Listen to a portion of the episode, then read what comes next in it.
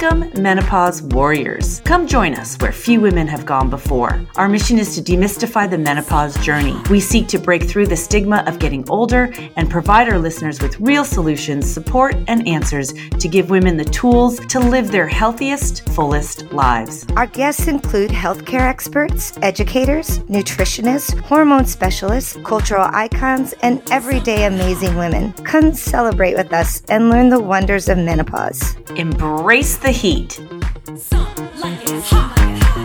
Welcome, Menopause Warriors. Today's episode is Tales from the Life of a Menopausal Woman. We have back again Chris Ahmed. She is our resident health educator. She's from Kaiser Permanente. She has worked in women's reproductive health for over 20 years, has her master's in public health, and helps women face the menopausal transition with confidence. And what we love most about Chris is humor.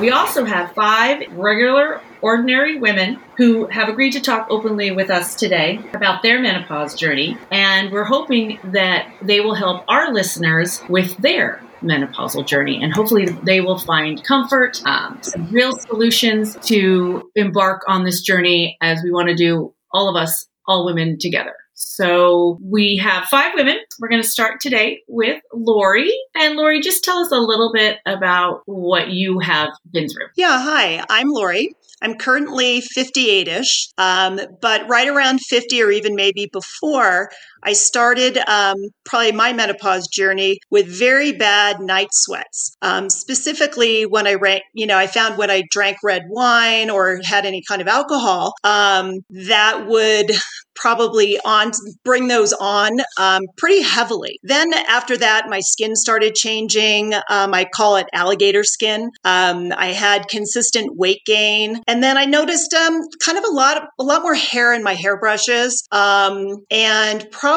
around 53, I specifically was drying my hair one day and noticed that I had very thin hair on the top of the crown of my head, and that has started my hair journey. I'll call it, um, trying to figure out ways to stop my hair loss um, through treatments, supplements, and anything else that I would be willing to hear educationally about uh, to stop that process. I will say, out of all the symptoms I have with menopause, probably the hair loss is the most daunting and depressing and, uh, and frustrating. I'm sorry, Lori, you're going through that. Um, you're definitely not alone. Uh, and especially with beginning your journey with the night sweats and very smart of, smart of you to connect it to the alcohol consumption because that is completely completely in sync with a lot of women um, and yeah, it's just like this, it's this beautiful time, right? That we uh, gain a bunch of weight and lose a bunch of hair. It's like, what the hell? yeah, what's skin? going on?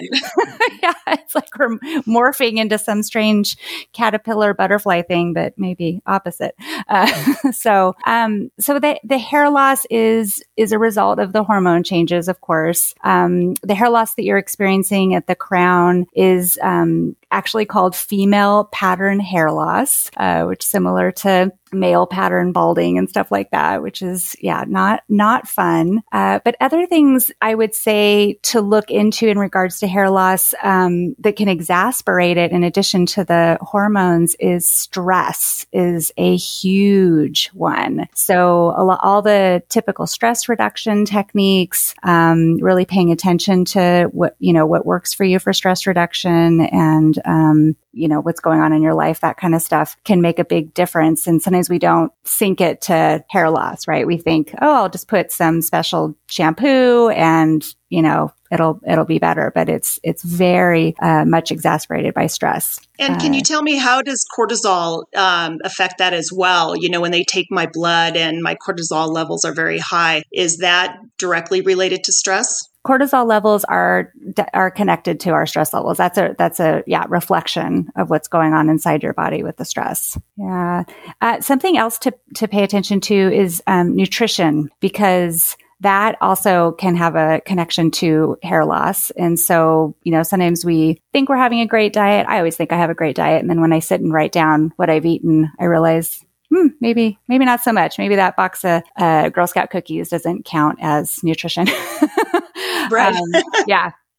so paying attention to yeah nutrition and logging uh, logging not so much calories. I don't think that that's w- w- the issue. It's the logging the types of food that we eat. Just simply writing it down. There's a lot of research around that. There's simply writing down what we eat. We automatically start to eat better right? Nobody wants to yeah write down the fact that they ate a box of Girl Scout cookies, right? So, um, so that could be one thing. And then the other thing to look into, Lori, is um, if there's any medications that you're taking that could be causing the hair loss too. Yeah, I have a little bit of a double challenge because I am I do have thyroid disease, um, mm. which is um, I'm hypothyroid, which is another consistent uh, symptom of hair loss and weight gain. So it's been mm-hmm. very challenging to find a doctor that can regulate both and understand how they work together um, and how my medications for my thyroid has to work with my bioidentical hormones. So that has been another challenging journey journey because there's a lot of different um, opinions, and doctors tackle those um, symptoms a lot differently. And so that's been really frustrating for me because you do, you get very opposite sides of the spectrum. One wants to keep giving you more medicine, and then the other doctors want to reduce your medicine because they tell you you're over medicated. so, you know, that's been very, very mm-hmm. difficult. Mm-hmm, mm-hmm. Um, yeah, exactly what you described. The the thyroid issues are very much connected with the hair loss and the weight gain, just like you said. Uh, and unfortunately, it can be difficult to treat the thyroid problems with also, you know, using the bioidenticals. And so I can see why your, you know, physicians that you're working with might want to try to tackle the thyroid, get that under control, and then maybe problem shoot the um, menopausal symptoms because mm-hmm. it's hard to treat everything at once. All right. Thank you so okay, much, Lori. You. Really appreciate that. And I'm sure your story is going to resonate very loudly among a lot of our listeners. Um, our next great gal here is Irene. Hi, so I am 53 years old. At about 42, I started experiencing the night sweats Lori was talking about. And then um, at about 47, I lost my period. And then I started with the vagina dryness. So I um, spoke to my gynecologist who recommended lots of lubricants to help. And I thought it worked okay for a little bit. And then um, it was still painful to have sex. It was just not um, comfortable at all. And I was not even quite 50. So it was embarrassing and hard to talk about. But um, then she recommended I try some hormone type creams. But I was a little bit nervous because my grandmother on my mother's side had died of breast cancer. My mother had had a double mastectomy, not because she had breast cancer, but she had abnormal cells. And that was kind of the thing I guess they did. So I was still a little bit nervous. So um, I kind of was the problem with the gynecologist is she didn't explain the whole situation to me. I think if she had explained it a little bit better, I might have not been so nervous to start the hormones. So anyway, she did then recommend a procedure called the Mona Lisa, which is not cheap, and I did it two times, thinking that that would help, um, but it didn't at all. It just cost a lot of money. So um, continue to be in pain and to so much pain and so much dryness that even daily activities like walking, playing tennis were so extremely painful. I even used Aquaphor because I was so so dry and I didn't know what to do. Finally, I listened to my friend here and she told me to go to a different gynecologist who was more of an expert on uh, menopause and who has actually prescribed this magical cream that um, has changed my life. And um, I'm now a new person. So now I'm 53. It's been a 10 year process and I'm finally feeling feeling a lot better. Mm, Irene, so brave of you to to share your story and something that I know many, many women can relate to. I'm sorry that it took you 10 years to to figure this out. That's that's not okay. This, this is something that I'm uh, very passionate about the fact that, you know, we're, we all seem to be figuring it out all on our own, right? Our own little silos. And, um, you know, some providers are great and knowledgeable and get us right on track. And then others we have to like hunt down and, um, you know, figure this out. And I hear time and time again, my girlfriend suggested blah, blah, blah, right? And then that puts us on the right track. Oh my gosh, our, if, what would we do without our girlfriends? our friendships, right? They, they are, they are everything. Um, yes, painful sex, uh, vaginal dryness, unfortunately, is very much connected to uh, menopause. Um, so sometimes, in addition to painful sex, it can be itchy um, as well. And so we do want to pay attention to things like, you know, the t- uh, types of underwear we're wearing. Is it cotton? Is it breathable? Um, are we working out and then continuing to sit in our yucky, sweaty workout clothes for a little too long? Um, what types, you know, are we using fabrics softener, those types of things. No, we shouldn't be using any soaps or douches. God, I don't even know how that stuff is still being sold. But anyway, um, um, so that's one part of it. And then the painful sex, I mean, that's like a whole nother, you know, area that's so makes us so vulnerable too, because now we're involving another person in a very intimate moment and, you know, having those conversations. Sometimes partners are the ones that inform us of our vaginal dryness. Like we might not even be having pain associated. And then our partner all of a sudden is like, uh, what's going on down there? And then they take it personally. Like, I guess I'm not doing it for you, but it's just all, you know, part of, part of the process process, unfortunately. So, so vaginal moisturizers can be a great option. And um, a lot of those are over the counter, but definitely encourage women to talk to their providers and somebody they feel comfortable with. The vaginal estrogens, um, I can understand your hesitancy of, you know, with the family history of breast cancer and stuff like that. And, and I know a lot of women are t- uh, understandably terrified of, of cancer period, but especially breast cancer. Um, we've been told over and over again that, you know, it's uh, often connected to the hormones. There is a lot of research though showing that the, that how incredibly safe the vaginal estrogens are because so little of the actual hormone gets into our bloodstream. It really just kind of plumps up the skin down there. Now everybody's different. If, you know, if somebody has a personal history with um, breast cancer or, you know, one degree of separation, things like that, that understandably might not be an option for them. So of course to, to talk to providers, but the OBGYN who I co-teach our menopause class with, she always says every woman should be on a vaginal estrogen. Like that's like your initiation into, you know, perimenopause. Welcome to perimenopause. You get a vaginal estrogen. It's like, you know, Oprah throwing out the vaginal estrogens. so not everybody would agree with that, but um, yeah, so that could be helpful. And the Mona Lisa, good for you for trying it. I, I've I keep hearing about the Mona Lisa, but I haven't actually talked to anybody who's given it a go. So I'm sorry it didn't work though. that's a that's a bummer. Well, it's an interesting procedure because I guess they it's a probe that then um, does little micro tears up your vagina wall, so you're, you're numbed up when you do it, and then supposedly it's supposed to, as it heals, kind of create this um, new blood flow and all that kind of stuff. But it didn't really work. Oh, such a bummer. Um, Chris, can you talk to, because I know we've talked about this on the podcast with you, you know, the whole, you know, if you don't, if you don't use it, you lose it. That actually the, the vaginal dryness and the pain during sex can actually start, the vagina can start to close up. Yes absolutely um, unfortunately so yeah so we need to to maintain the in- integrity and um, structure of the vaginal walls we do have to have either penetrative sex or using a, a dildo or vibrator or um, uh, dilators, things like that can be helpful. So we don't even have to have a partner. we can do this all, all ourselves. But it, it is um, it is one of those things that we we do lose the the elasticity um, in our vaginas if we aren't you know, using them, unfortunately. And I think also one thing that's under um, discussed is pelvic physical therapy too can be also very helpful with all of this. Um, so if you're having pain down there, to not just discount that there's something else going on, and there's women, eh, there's sorry, there's there's providers who specialize in working with women in their pelvic health, and so that's something that you could seek out additionally as well. And can you also just talk, Chris, a little bit about just that like the whole mental anguish that a woman goes through with not being able to have sex with their husband, their partner, you know, and, and you know, I know that you probably see a lot of your patients and people that come in that have that um, mm-hmm. struggle. Absolutely. Yeah. There's nothing worse than, you know, not wanting to share that with your with your partner and being afraid that when they start touching you and all that it's going to hurt. I mean that's awful. How how could we get turned on when there's this lingering fear there of that it's going to be painful? And then everything that goes with it right of of they they might take it personally and then we feel bad and right all of it so it's so important to communicate this communicate about all of these things with our partners. We can't go through this menopausal journey alone. We really need to be educating men and, and our partners along with ourselves, right? They, they need to understand what's going, going on as well. That maybe in our twenties, you know, we they could, you know, throw us down and, and, you know, have a romantic moment or whatever. But, you know, it might take some time now. You need to- what the-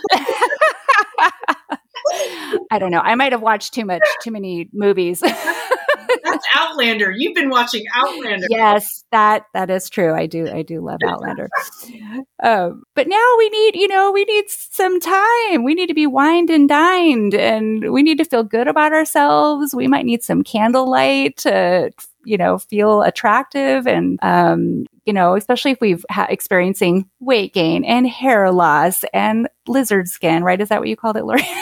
Like I mean, alligator skin. Alligator skin. Oh it's all God. the same. Yeah and so it's gonna take it's gonna take some time and it's gonna take us feeling uh, sexy and being able to be vulnerable with our partners in these ways that maybe even partners we've been with for decades, right? They we still have this whole new level that we haven't some of us haven't gone down this path with. So taking time, you know, using lubrication, using toys if you, you know, need to spice things up a little a little bit to help you get there. Um, all of that is okay. Okay, and next we're going to hear from Susan. I'm Susan. I'm 56. And when I was 47 years old is when I started menopause. And at the age of 48, my father passed away. Um, luckily, my doctor was also my husband's doctor. And the reason she prescribed me something called paroxetine. And it was, she said there was no way she was going to do this to my husband because I was crying all the time. I was having severe hot flashes. And she wanted to make sure that our home life stayed happy. So uh, at the age of 48, I went on paroxetine and I feel kind of lucky because I haven't lost any hair. I don't have any issues with vaginal dryness. It helped with my um, hot flashes. It helped with my anxiety. It helped with being unhappy because I just lost my father. So I feel very lucky that she got me on this medication. And again, it's eight years later and I'm still on the medication because my kids have gone off to college. So they're keeping these reasons why she wants to keep me on it. And I would have to say, my question would be, how long is too long? Um, again, it's doing what she wanted it to do, but I'm kind of at the place where I feel like I just need to get off of it. So, how long is too long to be on a medication like paroxetine? First of all, I'm very sorry for your loss. Um, and this this is another thing I hear over and over again: is not only are we going through this change, but we're going through this change at a time when we're experiencing things like death of a parent or taking care of a parent, uh, our children going off to college, going through, you know, job changes or at the height of our career, which can be stressful, right? It's just going to exasperate all of this stuff, which is not fair. Um, SSRIs can be fabulous for for helping with a lot of these things but of course there's always trade-offs right? So they're very effective um, in helping with hot flashes and mood uh, which was is very common to experience during this time. But then the negatives are that sometimes women experience nausea nausea dizziness insomnia sexual problems, right? It can be difficult to become aroused when we're on SSRIs or um, reach orgasm, or the orgasm might not be as intense. And so there are, you know, things that we need to consider. Um, as far as, you know, going on it or, or, have you been on it too long or, or how, you know, go off of it and all of that, that's a, a harder one to answer in a more general term. So I would encourage you and anybody else um, who's on these medications to, you know, talk to your providers about it. But if you're feeling like, okay, I'm, you know, I've, I've gone through this, you're, you're a few years out now from menopause, you're likely going to be past the hardest part of the, it's that perimenopause time that tends to really kick up um, the hormone levels that become so erratic that cause a lot of these symptoms that really, thank goodness, settle down a few years after we stop getting our period So hopefully you're in the clear of that. And this might be a good time to start approaching going off of it. And with any SSRIs or antidepressants or anything like that, for sure want to go off of it with a um, with the doctor's guidance because some, we know that the consequences of going off of it quickly or suddenly, or, you know, on our own, um, that could really be detrimental for a lot of people. So you're going to want to taper off and have a plan. Chris, do you see more people being prescribed, you know, either bioidenticals or the drugs like Susan was on, like I was on. I did, did a Paxil myself, like we've spoke about that on the episodes. Like I did not even bioidenticals was not even introduced to me or discussed by the three different gynecologists I went to. Um, and again, Paxil was great for me. I, you know, it worked for me for the year. Same thing as Susan. My mom was diagnosed with stage four lung cancer, and it just put me over the edge with the hot flashes and stuff. So it was, it helped me a lot, but I didn't actually like being on it. So I ended up going off of it. But the thing with the SSR inhibitors is that it, it doesn't help us as women, you know, with our osteoporosis and, you know, preventing Alzheimer's and all the stuff that the estrogen or, or the creams or anything like that can. And so I, I just, can you speak a little bit to that? Do you see, do you see more people maybe on both? Like both? We could have been doing both, Susan and I, you know, where we just kind of got one thing that was prescribed to us that did work. I don't want to, you know, poo poo that at all. It did work. But I, I do you see a change in how women are being prescribed medications? What I am seeing a difference in is that the there was a really there's a really bad rap around hormones, right? For many many many years now, um, given the menopause, the National Health Initiative did, and actually that might not be the accurate name, so I need to go back to that one. Um, so the big study that was done in 2001 that showed that women um, should not be on hormones and everyone was taken off of it. And, you know, it became just like the, the thing not to do. It was too scary, right? Could lead to cardiac um, disease and disease and, or stroke, all of that. So that study though has been redone and it's, it was very flawed because women were much older. Um, the majority of women were much older on that. And long story short, they've redone it and shown that if you are choosing to be on hormone therapy for a short amount of time, um, before the age of 60, that it it really is safe.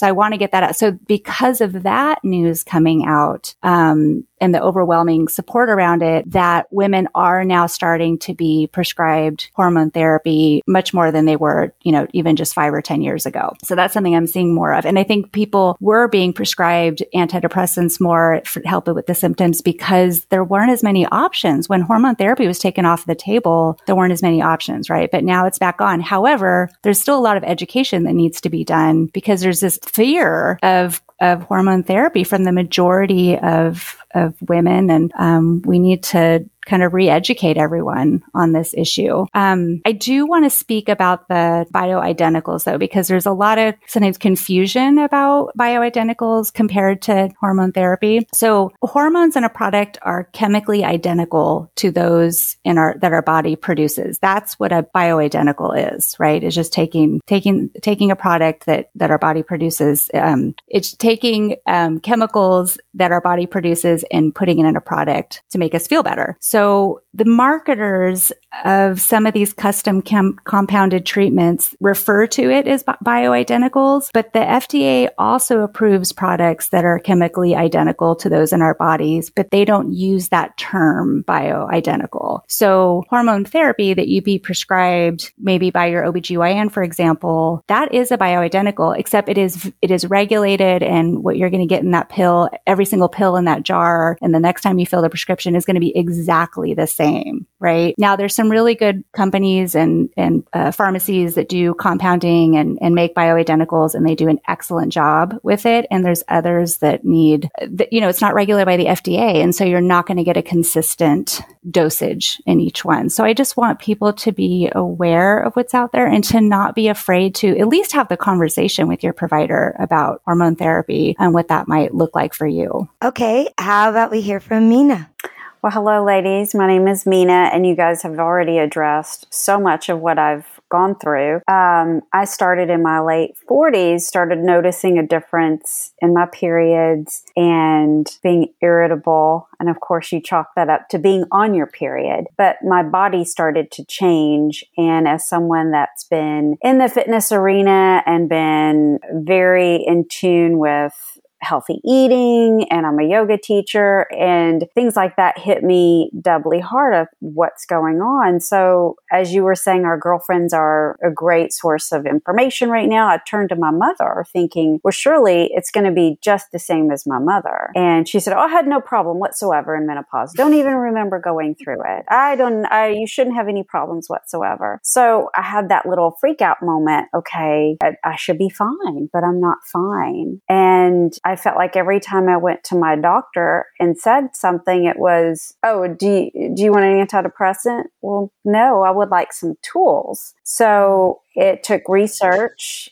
You know, Google becomes a friend. And so I started having these just horrific night sweats. And I would wake up just soaked, completely soaked bed sheets, t-shirt, everything soaked and thought, okay, this is just a way of life. I just will never sleep again and I will have a constant hot flash wherever I go. And it gets embarrassing. I don't know if you ladies experience this where you would be somewhere and all of a sudden there's that flash of sweat across your face and and it would really be an embarrassment with the, you know, sweat beads on the top lip and everything. And when it starts to move into just everyday life with lack of sleep, irritability, and then no matter how hard you work out, um, that bloating feeling stayed with me. And I thought, okay, I just turned 52 this year. I'm just going to have to, okay, I'm in my 50s, things change. All right. But I don't think they have to change so much. Maybe I'm wrong in that, but I've been trying to do things as natural as possible. I've been doing supplements and you hit on something that re- I struggled with, which was the hormone therapy uh, because everything that was told to me was that it was a bad thing to do. And so you've actually relieved some fears that I've had. And I feel the night sweats have lessened. Um, the irritability still there. Um, my hair has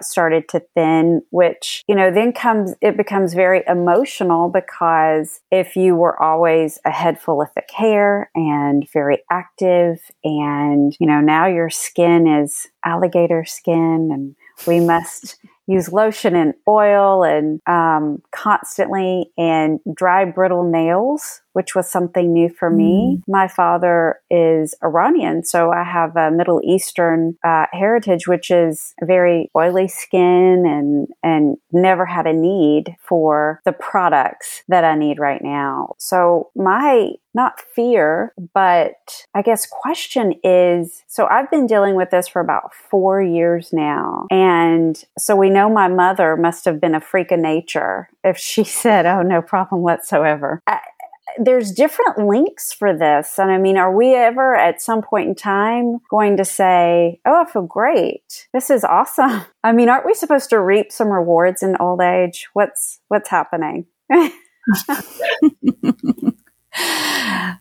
uh, thank you for sharing, Mina. Um, I think yeah, many people can relate to what you're going through too, especially the fact that so many of our moms have no memory of going through this. What is that? What is I understand mom- childbirth. I get that. You get this wonderful little person, but this, no, this isn't fun.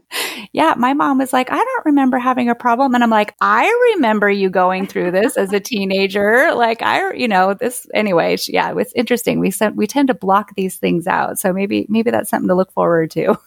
um, it is, it can be a long process for some of us. Um, perimenopause, that time leading up until we stop getting our period, which is then menopause, that can last anywhere from a couple years to sometimes a decade for some women. I know, I know that's so hard to hear. Um, so, in, but the good news is, is that the majority of women, the vast majority of women, once they get through, you know, they'll have a whole year, no period, and then they're they're, their hormones are going to settle down. It might still take a couple of years where things are kind of fizzling out. They're still getting the hot flashes. That's the one that tends to linger is the hot flashes. So a couple years out from menopause, most women are like in the clear. They're living life. There's so many studies showing that happiness starts just to go up and up and up and up and up. There's a great um, study out there called the the U happiness curve, and it's been was shown done over um, I think over like 55 countries, and they showed that they rated happiness throughout our lifetime, and people were the happiest in their late teens, early 20s, and then it just kind of kept going down and down and down as we got older, and we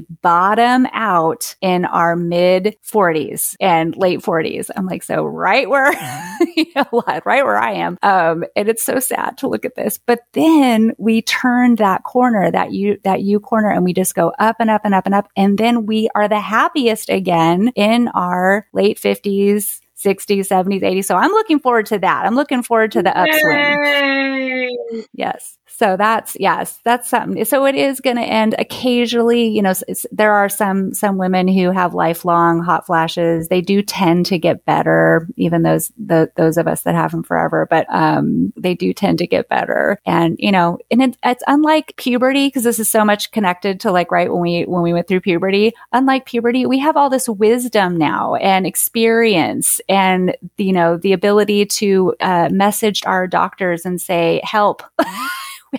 you know, call our girlfriend and say, come over for a glass of wine. I need to commiserate about my, you know, bloating and hot, my night sweats is the night sweats that kept me all up all night. And now I'm irritable and screaming at my children. And, you know, it's all connected. So hopefully we can get through this uh, together. We, I will say we need more research on this topic. Women's health has been ignored for so long and it's crazy. It's, it, unbelievably crazy to me that a third of the population is is in menopause at all times, pretty much for a female, the female population.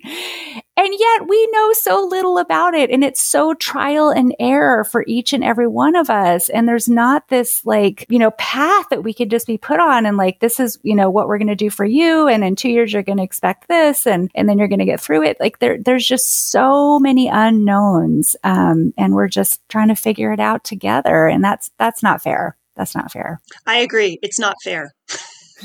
That's we, we being in year eight. It's not fair. No, it's not. And you know, we we've tried so hard with this podcast. You know, we don't want to eh, never to be a man bash or anything, but we've said over and over again, if this if men went through menopause, there would be a pill, one pill that was already you know designed and manufactured and passed by the FDA. so it is time, but it, it's time, and we're hope. And you know, Chris, you've said before to us that things are changing and that is where you, it seems like women's health is going. So it's we're, we're hopeful that you know, Mina, your your story, Lori's story, Susan's story, Irene's story, all of our stories will be that of the you know warriors that we are that forged this path for the women, you know, our daughters, you know, that that are coming up, our nieces. So Tammy is our producer. I would love for her to go next. She has been sitting in in this journey laughing while she's muted half most of the time. So we're going to hear from Tammy today. Hi, guys. My name's Tammy, and I'm 54 years old. I have had a lot of uh, menopause symptoms over the last uh, year or so. Um, most markedly, uh, hot flashes, irritability, and the weight gain uh, are the are the main ones. Um, I know what I should be doing is uh, adopting a vegan diet and cutting out alcohol and sugar and caffeine. However, um, that's proven very hard for me.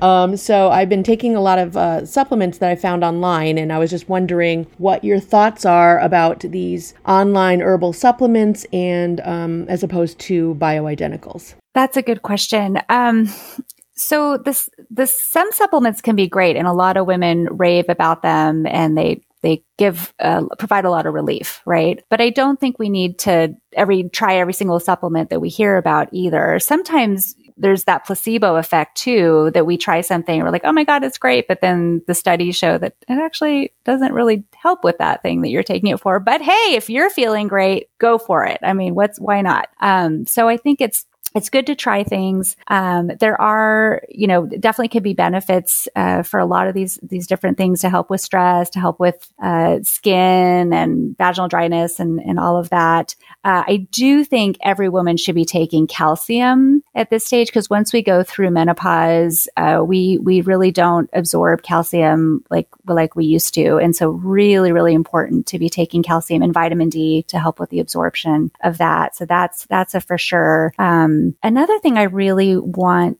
to highlight that can be helpful is um, alternative medicine, like acupuncture, for example, can be very successful in helping deal with a lot of these symptoms. And so, if you're not afraid to try it or you tried it, that could be a great thing. And a lot of things that we've talked about already, too the, you know, yoga, meditation, um, can be helpful with with a lot of the symptoms. Making sure we're exercising. Even just myself today, I was feeling so down this morning. I was like, "What is happening?" I felt like this gigantic cloud hanging over me, and I called my best friend, and we were chatting. It's always the friends, right? And she's like, "When's the last time you exercised?" And I was like, "Oh, yeah, I've been too busy this week. I haven't I haven't done anything." And so I jumped on my bike, and I feel great now. so it's like sometimes we just need those little reminders of in figuring out what works for us too. Um, I have to comment though, Tammy, when you mentioned the weight gain around the middle, because I can see all of you. Every single, I think every single one of you looked at your stomachs and were like, oh, yeah. right? yes. The mid, the midlife muffin top. I mean, that's really where it comes because you just think, how, how can I not, how can I cannot pull myself together? Like, what am I like? And your body's falling, you feel like your body's falling apart. I used to say a lot and it, it, that it doesn't feel like my body, that I'm not actually in my own body. And that was really sad for me. And I was, you know, exercising and doing everything that I thought I should be doing. But that was, that was the struggle and the hard part. So thank you, ladies, each and every one of you for being here. Chris, thanks for helping us and you know and and speaking so clearly and to each point that everyone had. And i really appreciate everyone being here and just talking about your you know it's very personal. And so i appreciate that. But i believe that if we do not as women come together and speak up and you know tell our personal stories uh, this it, it, our daughters will go through the same thing. It will be it'll be us that has to push this forward. So you did a good thing today ladies. Thank you so much for being with us. Sj do you have anything for anybody? What do you got to say? Oh well i'm just listening throughout this podcast. I find it very interesting that everyone, including Chris, has said that there needs to be much more research for us. And I, uh, that's how I feel about that. But I can't say that, like um, Dr. Mueller, uh, Dr. Funk, it's very interesting because I have a feeling the people who will be doing that research is us. And our moms helped us be able to go to school and be what we wanted to be. And even with Christine Funk and how she got to be where she is. So I feel like those women, those doctors, those researchers are going out there and seeking for us. And that makes me feel good because I definitely don't want a man researching this. Mm-hmm. That's what I got. Agree. That's what right? I got. I mean, or that's what trying to say. All right. Well, thank you very much. well, again, thank you, ladies. Thanks for listening to Some Like It Hot podcast and embrace the heat. Woo woo!